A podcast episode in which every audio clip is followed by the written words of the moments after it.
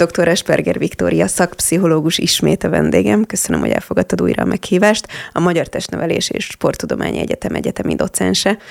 És csatlakozott hozzánk Resperger István ezredes is, és nyilván a névazonosság nem véletlen, úgyhogy ígérem, hogy az adás végén majd erről is fogom őket kérdezni, aki a Szent István Biztonságkutató Központ vezetője. Mindkettőtöket köszöntelek itt a műsorban, így együtt is.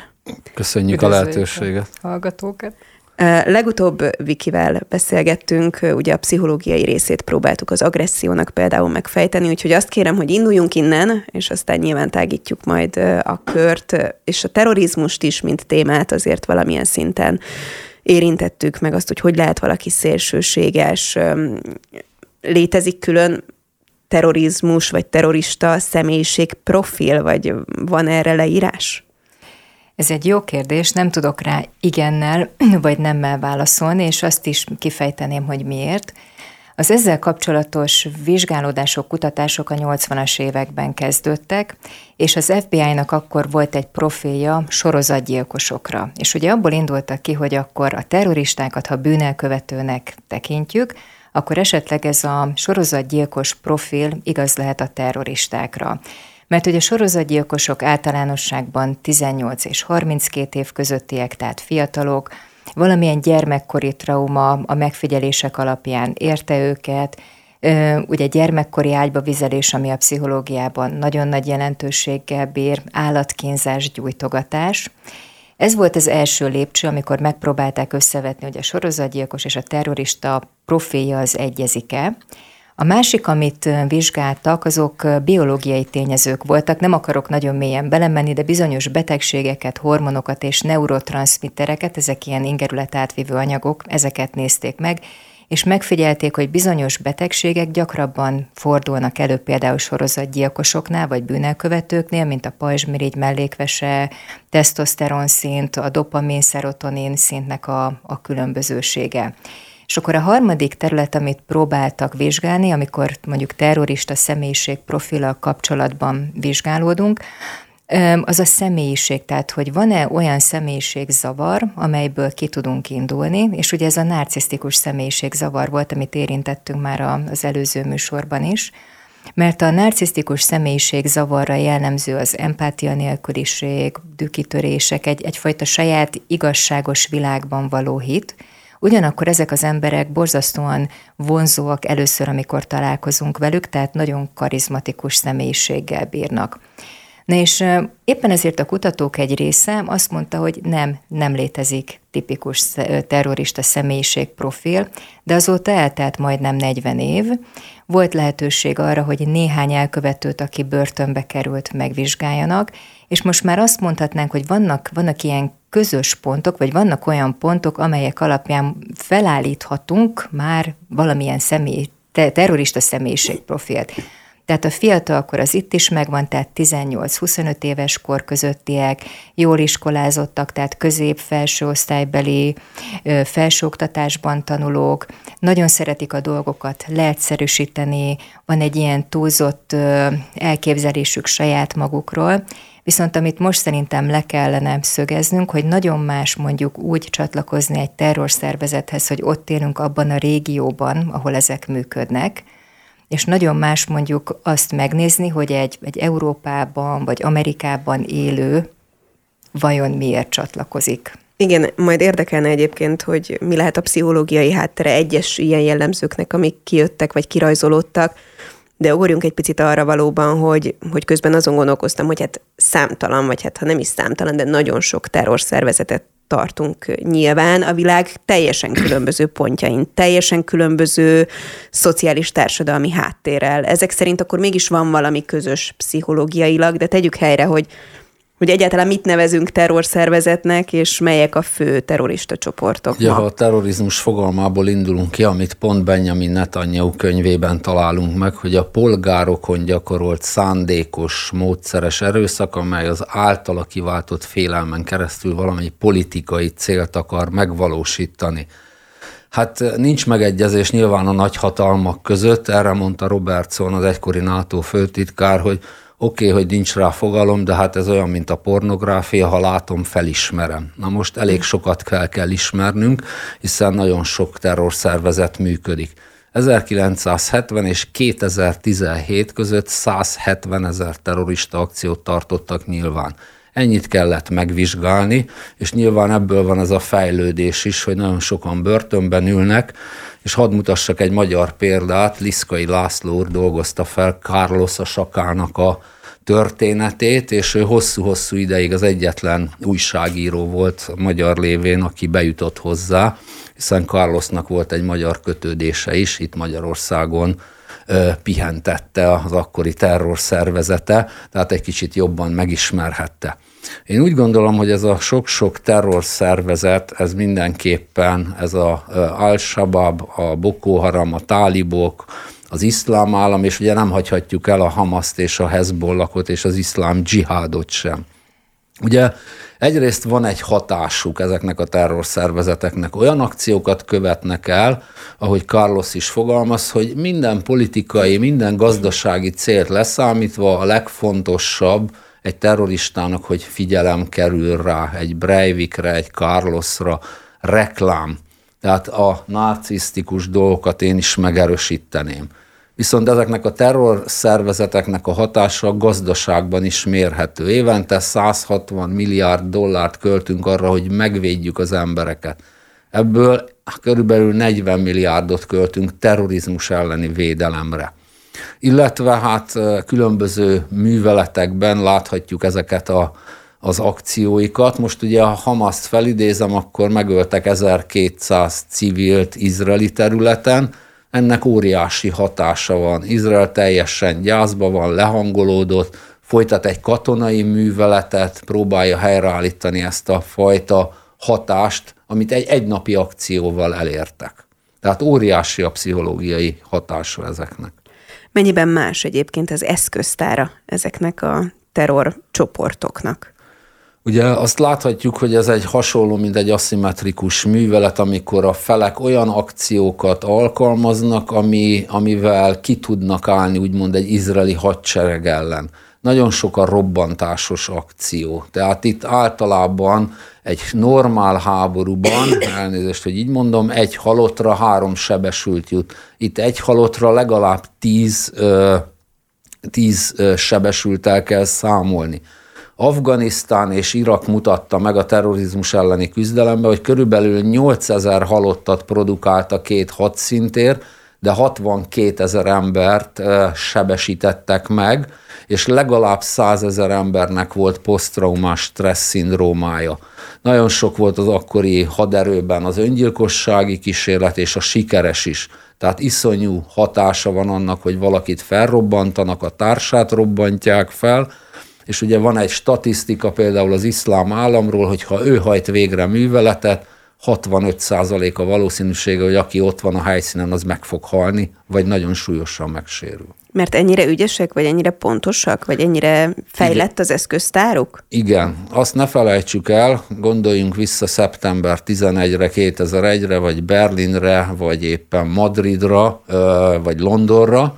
Nagyon pontosan kivitelezett akciókról van szó. Ugyanolyan emberek tervezik meg, akik titkosszolgálati módszerekkel dolgoznak, lehet, hogy együtt tanultak mondjuk Washingtonba vagy Moszkvába, tehát nagyon pontos, nagyon kiszámított és nagyon jól dokumentált minden egyes műveletük. Ugye Irakban megtanultuk, hogy ők, ha lelőnek egy NATO katonát, azt is fölteszik a netre, és próbálják felvenni, hogy a reklám mindenképp ott legyen. Említett uh, Viki ugye személyiségjegyeket, amik azért hasonlatosak, hogyha nem is mindenkire működik ez a kotta, és az egyik nagyon megütötte a fülemet. A fiatal talán nem is, azt valahogy még civilként is értem, hogy úgy könnyebben uh, elhihetek, uh, vagy magaménak valhatok valamilyen heves indulatú uh, eszmét, de az, hogy, hogy igazából középosztálybeliekről van szó. Tehát nem arról van szó, hogy azok, akik mondjuk a legszegényebbek, akiket egyébként szoktak azzal vádolni egy ilyen általánosságban, hogy a bűnözői csoportokba mondjuk őket a legkönnyebb beszervezni. Itt pont nem erről van szó, jól értem? Igen, mert nyilván, hogyha valaki középfokú vagy felsőfokú végzettséggel rendelkezik, közép- vagy felső osztálybeli, ugyan az már bír egyfajta í kú-val, most nagyon leegyszerűsítve, és azért nyilván ezeket a terrorcselekményeket megszervezni, kivitelezni, hosszú ideig tervezni, ahhoz nyilván kell egyfajta szabálykövetés, kiegyensúlyozottság, műszaki érzék és í kú. És még egy szót szeretném, hogyha helyre tennénk, ha már van a körünkben egy szakpszichológus is, a poszttraumás stressz, ez mit jelent valójában? A poszt... Sokat emlegetjük, igen, itt poszt... az alkalom, hogy elmagyarázzuk. Poszttraumás stressz szindróma. Ennek a fő, hát csomópontja az a vietnámi háború után kezdődött el fejlődni, alakulni, amikor a, az amerikai katonák a hazaérésük után nagyon furcsa tüneteket tapasztaltak. Tehát mondjuk véget ért már a háború, hazajöhettek, otthon voltak, de borzasztóan rosszul aludtak, éjszaka fölébredtek, egyfolytában szorongtak. Álmukban ugye előjöttek azok a borzalmak, amiket átéltek, rossz volt az étvágyuk. Tehát ez olyan tünetegyüttes, amelyet nem csak egy háború után, hanem bármilyen trauma után érzékelhetünk saját magunkon is.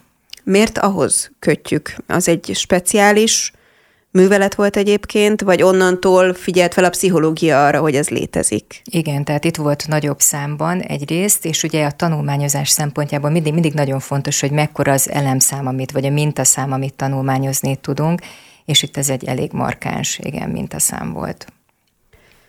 Hogyan toboroznak terroristákat? Mert, vagy toboroznak-e egyáltalán? Tehát, hogy terrorista csoportokról beszélünk, hogy alakulnak ki ezek a gócpontok? Hát ugye egyrészt azt is figyelembe kell venni, hogy a terrorszervezeteknek van stratégiája, felépítése, hierarchiája. Már ugye kétezer-egytől kezdődően az Alkaida leírta, hogy lesz egy fázis, amikor csapást hajtunk végre, felébredünk, felnyitjuk a szemeket, és el fogunk jutni oda, hogy felépítünk egy kalifátust, ami majd áll egy kalifából, egy nagy vallási vezetőből, kiürítjük azokról a területekről a, a nyugatbarát kormányokat, mint Szíria, Irak, Jordánia, Egyiptom, és mindenhol a muszlim hitet fogjuk elterjeszteni.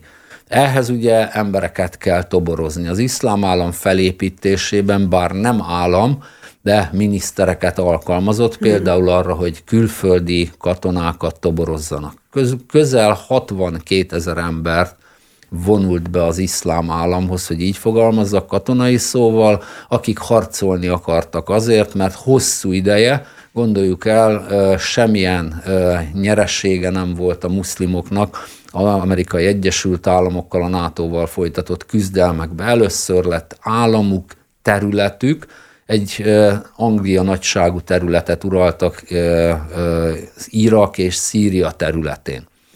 A toborzáshoz ugye megfelelő vizsgálat is kell, tehát olyan nemzetbiztonsági embereket alkalmaztok, akik azért átvilágították azokat, akik jöttek harcolni, tehát az kevés volt, hogy ő jelentkezik, nem szerették volna, ha bárki beépülne a soraikba. A másik, a toborzásnál ugye a pénzösszegek is fontosak. Általában egy alacsonyabb vezető az iszlám államon belül kettő-négyezer dollárt kapott havonta, plusz amit ugye meg tudott szerezni a hadszíntéről, gondoljunk műkincsekre, embereket raboltak el, ezekért is pénzt kaptak. Tehát ez a toborzás, ez egyfajta szerep volt az iszlám állam szerepében. Ha meg most megnézzük mondjuk a, a, a palesztinok területét, ott sokkal egyszerűbb, hiszen gyerekkora óta óriási szegénységben élnek.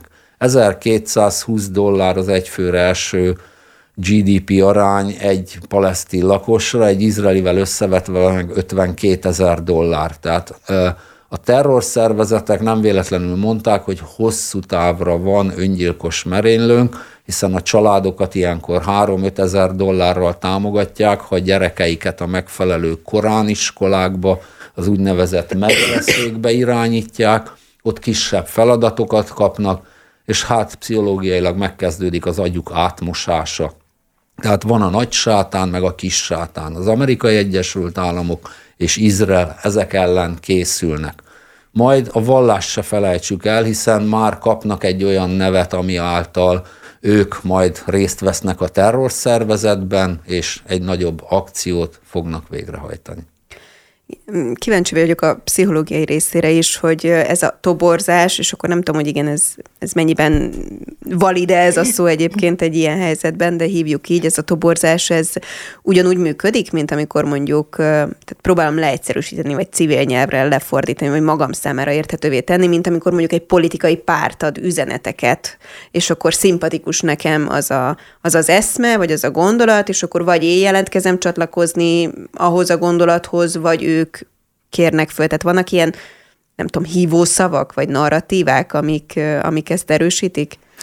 Igen, van körülbelül hat vagy hét narratíva, tehát azt kell mondanunk, hogy a, a terrorista csoportok nagyon jól kidolgozták a toborzó stratégiájukat, és minden egyes célcsoportra van egy külön narratívájuk, amit elő tudnak hívni, csak hogy néhányat említsek.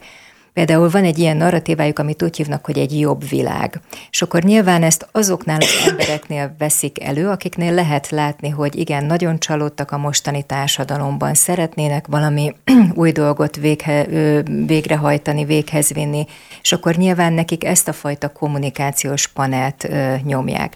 Vagy van például ilyen, hogy Teréz anya narratíva, ugye ez érdekes, de hogy megtalálják specifikusan a szociális szférában, egészségügyi szférákban dolgozókat, akik fogékonyak a borzalmakra, videókat mutatnak csecsemőgyilkosságokról, gyermekgyilkosságokról, stb., és ugye elmondják, hogy csak ez az egyetlen kiút lehet ebből a szörnyű világból, hogyha csatlakozik ez az egészségügyi vagy szociális dolgozó hozzájuk. Vagy van például egy nagyon érdekes narratíva, ez az erőd narratíva, mert nagyon sok fiatal küzd különböző rögeszmés szexuális vágyakkal vagy képekkel, és ugye ezt a célcsoportot is nagyon jól megszólítják, hogy gyerek közénk, nyilván közöttünk jobbá válhatsz, és ezek a rögeszmék a háttérbe szorulnak, tehát te is jobb emberré válhatsz. De egyébként összefoglalva azért még egy kicsit a pszichológiai részét, meg visszatérve a fogékonyságra, két fő területet emelnek ki a szakemberek, amitől valaki fogékonnyá válik mondjuk ezekre a narratívákra. Egyrészt egy gyermekkori trauma, tehát hogyha valaki látta például a szüleinek az agresszív halálát, vagy erőszakos halálát, amire azért van jó pár példa. Ez az első kiindulási pont, tehát valamilyen markáns gyermekkori trauma.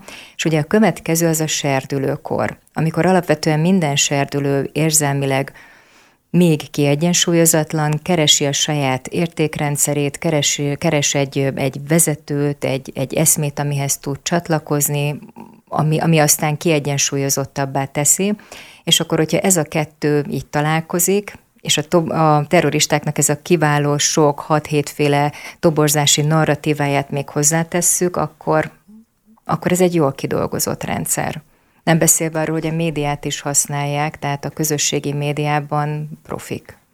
Igen, ugye, ha megvizsgáljuk a két területet, a nyugatot, a nyugaton ugye, ha letelepedett muszlimoknak a többségénél pszichológiailag előjön az a probléma is, hogy nem tudnak beilleszkedni a társadalomba. Gondoljunk bele egy egyszerű szíriai vagy pakisztáni menekültet, akinek Goethét kell tanulnia Németországban. Ez egy nagyon nagy feladat. Egyrészt nem használják a német nyelvek, ezekről hosszú felméréseket végzett a német kormány, és most teszi majd kötelezővé, hogy aki nem beszéli a nyelvet, az nem maradhat egyszerűen.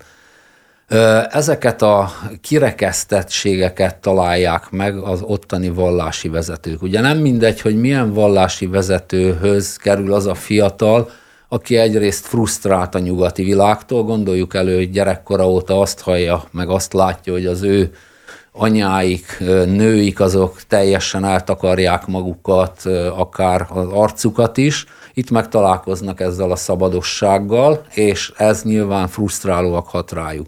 Az imámok nagyon ügyesek, megtalálják azokat a fiatalokat a vallási közösségekben, akiket be kell vonzani.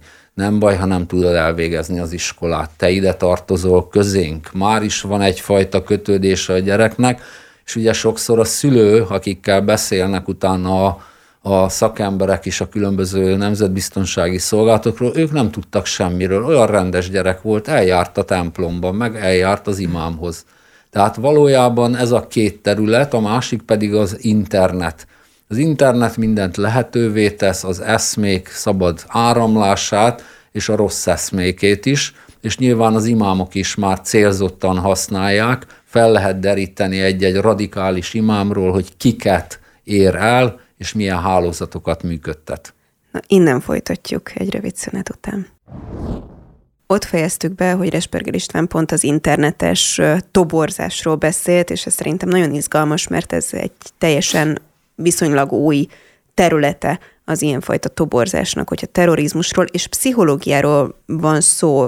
Érdekelne a véleményetek, hogy egyrészt mennyire jellemző ma például, hogy interneten valóban öm, lehet toborozni ilyen típusú terrorcselekményekhez fiatalokat, időseket, bárkit. Itt változik-e bármit egyébként az, hogy kik azok, akik kvázi hajlamosak bedőlni, vagy ennek a toborzásnak, vagy ez, van-e hajlamuk terroristává válni, és egyáltalán mondjuk az interneten más narratívákat használnak-e, vagy ugyanaz a séma megy?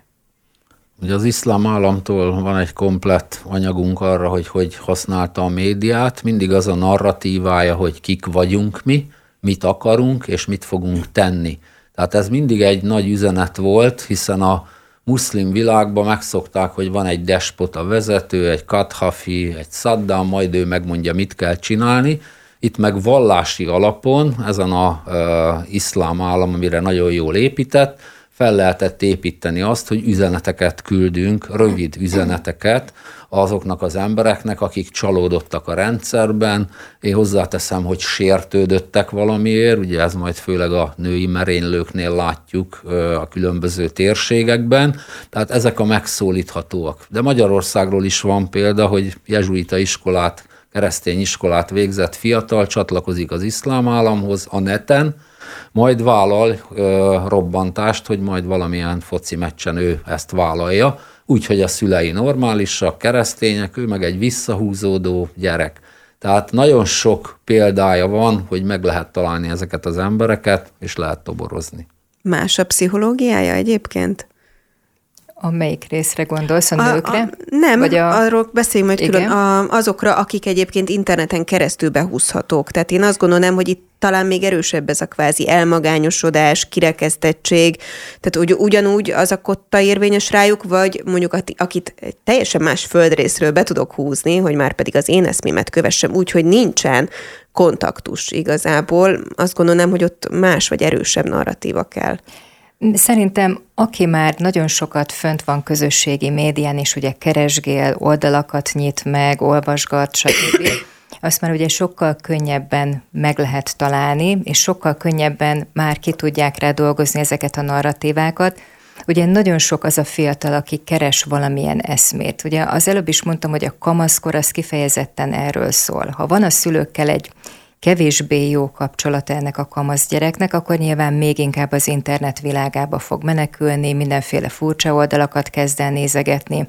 Ott találkozik mondjuk nagyon markáns, nagyon személyiségében vonzó, karizmatikus emberekkel, hozzáolvassa az eszmét, nem tudja kivel megbeszélni, tehát viszonylag ebből a szempontból nincs nehéz dolga a terroristáknak, vagy a terrorszervezeteknek a toborzás szempontjából.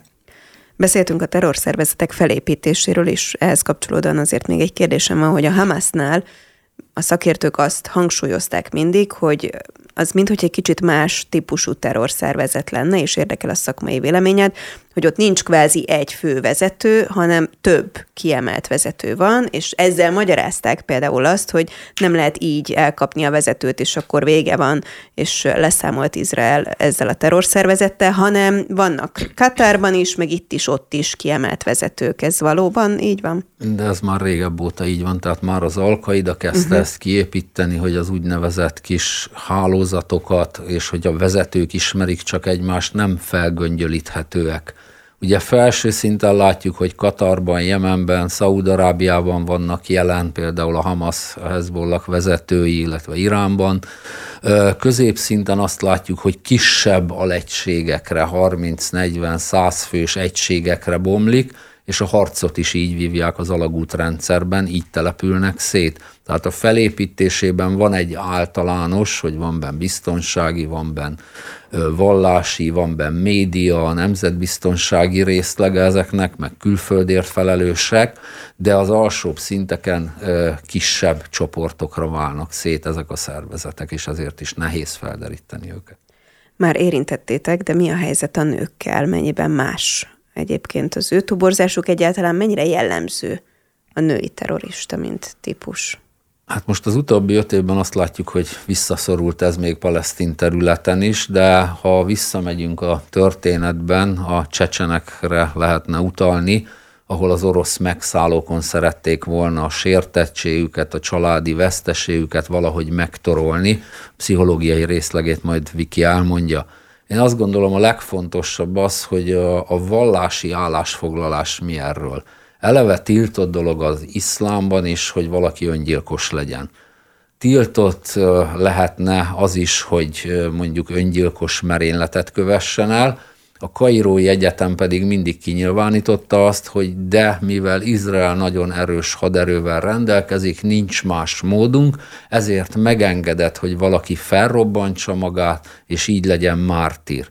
Egy tiltást tettek hozzá, ezt se tartják be a terroristák, hogy nőket, gyerekeket, időseket nem lehet felrobbantani, csak katonákat. Tehát mindenképpen kemény célpont ellen lehetne alkalmazni őket.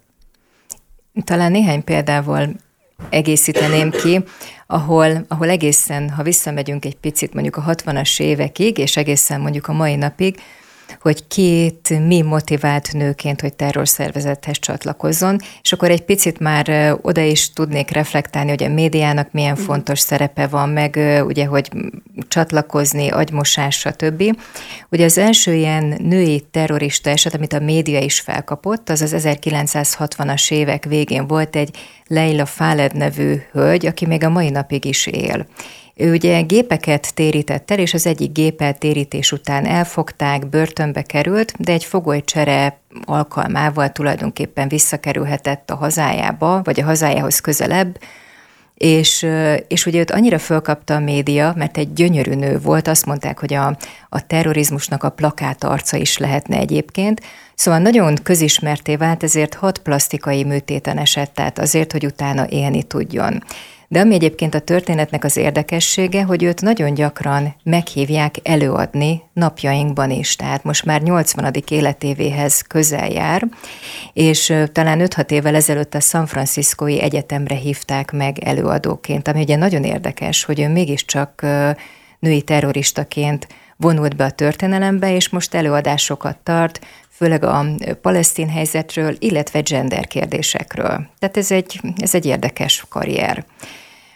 Ugye nyilván ő a gyermekkori traumák miatt, hogy el kellett hagynia a hazáját, stb. Emiatt csatlakozott, tehát ahol visszautalva arról, amiről korábban beszéltünk, gyermekkor.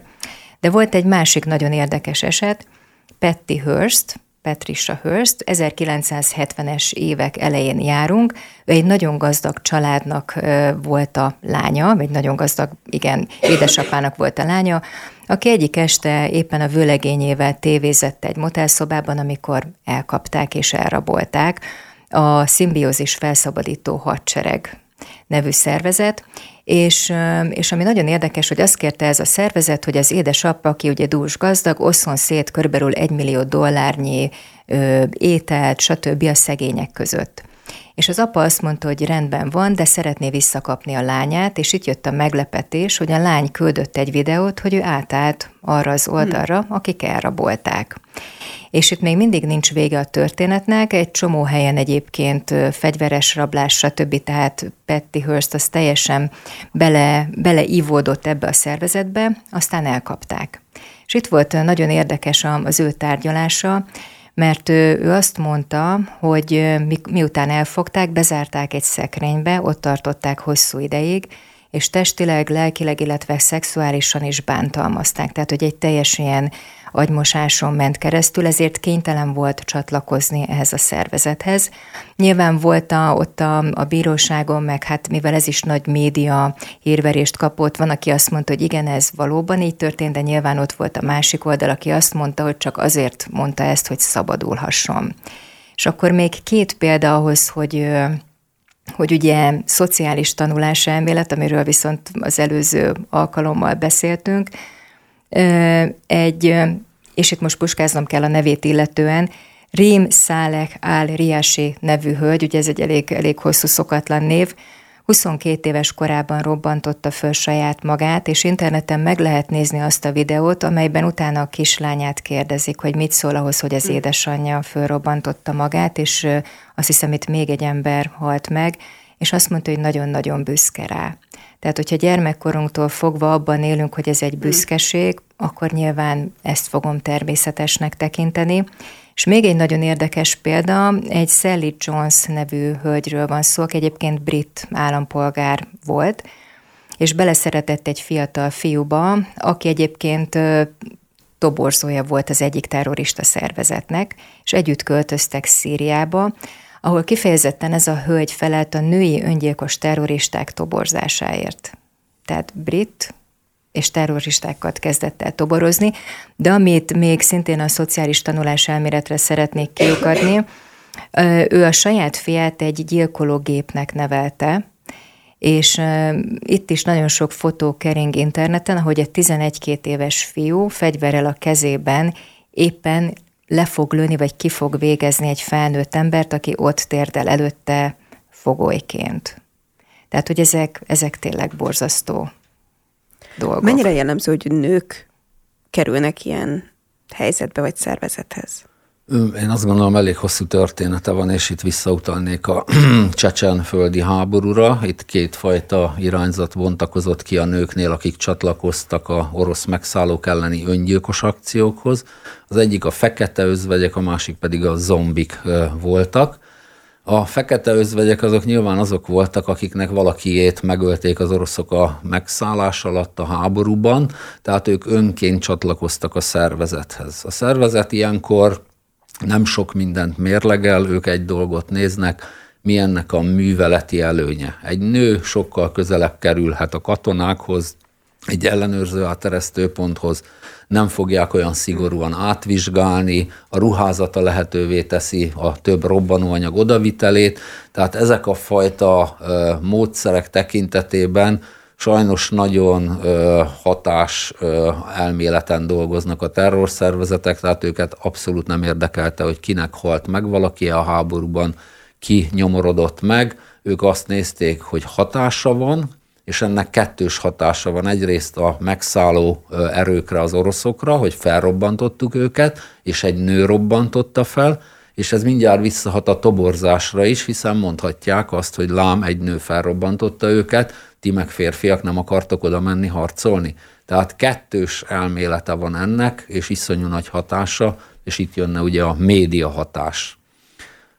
Ugye a háborút már az iszlám állam is rájött, nem csak a hadszintéren kell megnyerni, hanem a fejekben is, és valamikor kilencvenegyben Schwarzkopf tábornoknak jelentették az öbölháborúban, hogy főnök, megnyertük a háborút. Mondta, hogy nem nyertük meg, mert még nem mondta be a C N N. Tehát iszonyú fontos, hogy a médiában ott legyen ez a dolog.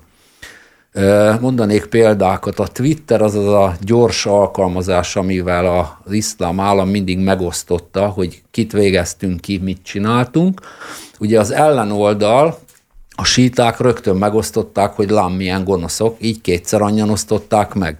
Így egy jemeni pilóta kivégzése, elégetése egy egész két millió twittet hozott egy napon. hatszázezret hozott az, hogy megtámadtuk az Amerikai Egyesült Államokat kibertérben, semmi nem történt, de jó bejelentés volt, hatszázezer twittet ért. Viszont a keresztény koptoknak a kivégzése Egyiptomban szintén hatszázezret ért. Átlagban az iszlám állam, azt lehet mondani, négyszázezres twittet hozott az uralma alatt, hiszen azokat az embereket, akik nem alkalmasak a katonai hadviselésre, azoknak pendrive-ot adtak, laptopot, minden városban volt médiatisztjük, aki gyártotta a médiatartalmakat, a dzsihádtól a földművelésig mindenre volt tanácsuk.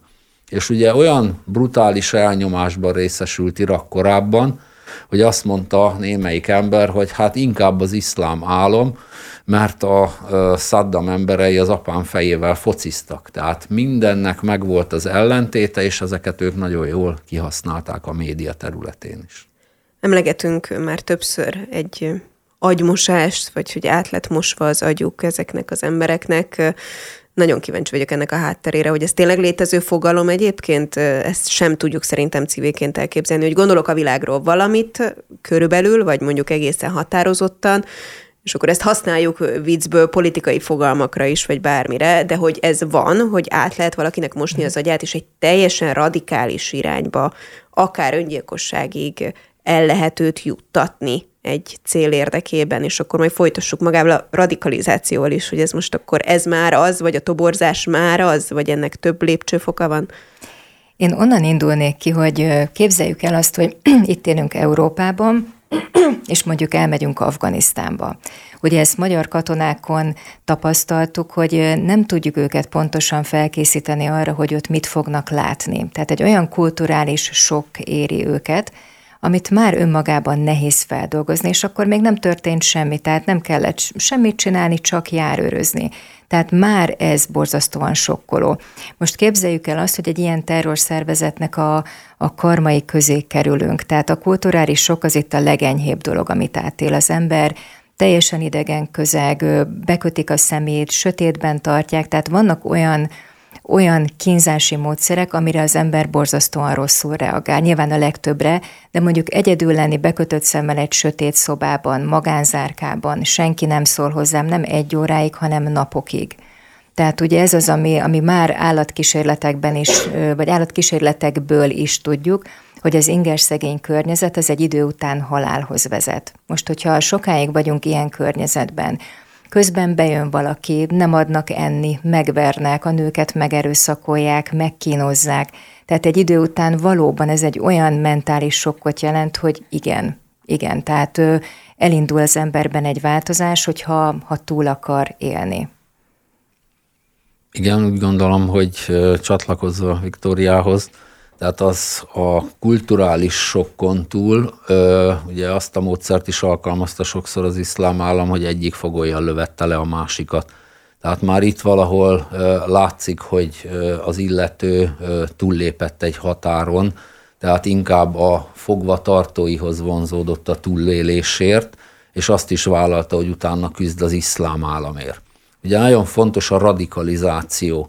Ugye ha a nyugatot nézem, akkor itt a, az imámokat és a netet említettük, hogy ezen keresztül lehet megszólítani ezeket a fiatalokat.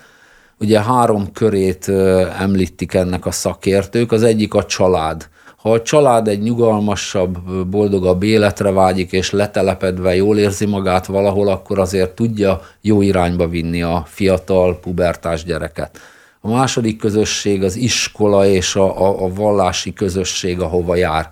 Ha arra nincs rálátása a szülőknek, akkor megkezdődhet egyfajta radikalizálódása a személynek, hogy ő neki fontosabb mondjuk az imám, mint a saját szülei. Hiába szeretné a család visszahúzni ebből a folyamatból. A harmadik pedig a munkahely. És ugye a nyugati világban sajnos nagyon összefügg ez a három, hogy az iskola rendszerből kiesik, munkahelye nincs, tehát marad az imám, a vallási vezető, aki megmondja, hogy hogy lehet ezen a folyamaton elindulni. Tehát a radikalizálódás az egy hosszú folyamat, tehát nem úgy kellünk fel, hogy ma terrorista leszek, hanem szépen elindulnak ezen. Hát a Hamasnál meg most még egyszerűbb, hiszen megölték valakinek a szüleit, nagyapját, rokonait, ő nyilvánvalóan Izrael ellenes lesz, ő biztos, hogy ezen a folyamaton már sokkal korábban elindul. Visszafordítható a folyamat egyébként pszichológiai szempontból? Tehát, a... hogyha valaki, nem tudom, kikerül ebből a közegből, akkor észhez lehet téríteni? Nekem inkább az a kérdés, hogy kikerül-e egy ilyen uh-huh. közegből, és ez inkább professzor úrnak a témája, hogy ha már bekerült, akkor onnan van-e, van-e kiút, tudunk-e onnan embereket visszahozni? Hát ez nagyon kis százalék, főleg a vallási megközelítés miatt, hiszen nem tudunk beküldeni több embert, hiszen ez a szőke kék szemüként elég nehéz elvegyülni a Hamasba, illetve beépülni, ha nem ismerem, mert ezek vallási alapon is kötöttek, tehát a Koránnak a bizonyos verseit, ha nem tudja valaki folytatni, akkor tudják, hogy ő nem hozzájuk való. Az iszlám államról vannak adataink, hogy negyvenegyezer harcosa maradt életben a műveletek végére, ebből kb. húsz százaléka, nyolc-tízezer ember visszatért Nyugat-Európába.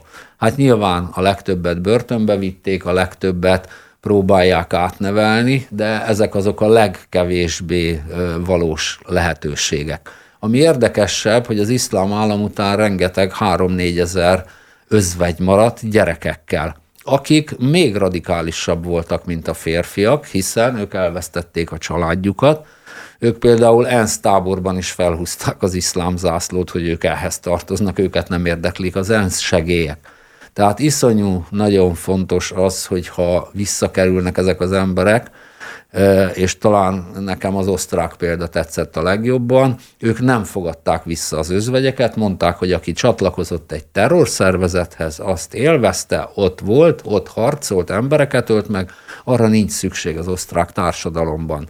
Tehát van egyfajta kirekesztés is, Oroszország például visszafogadta őket.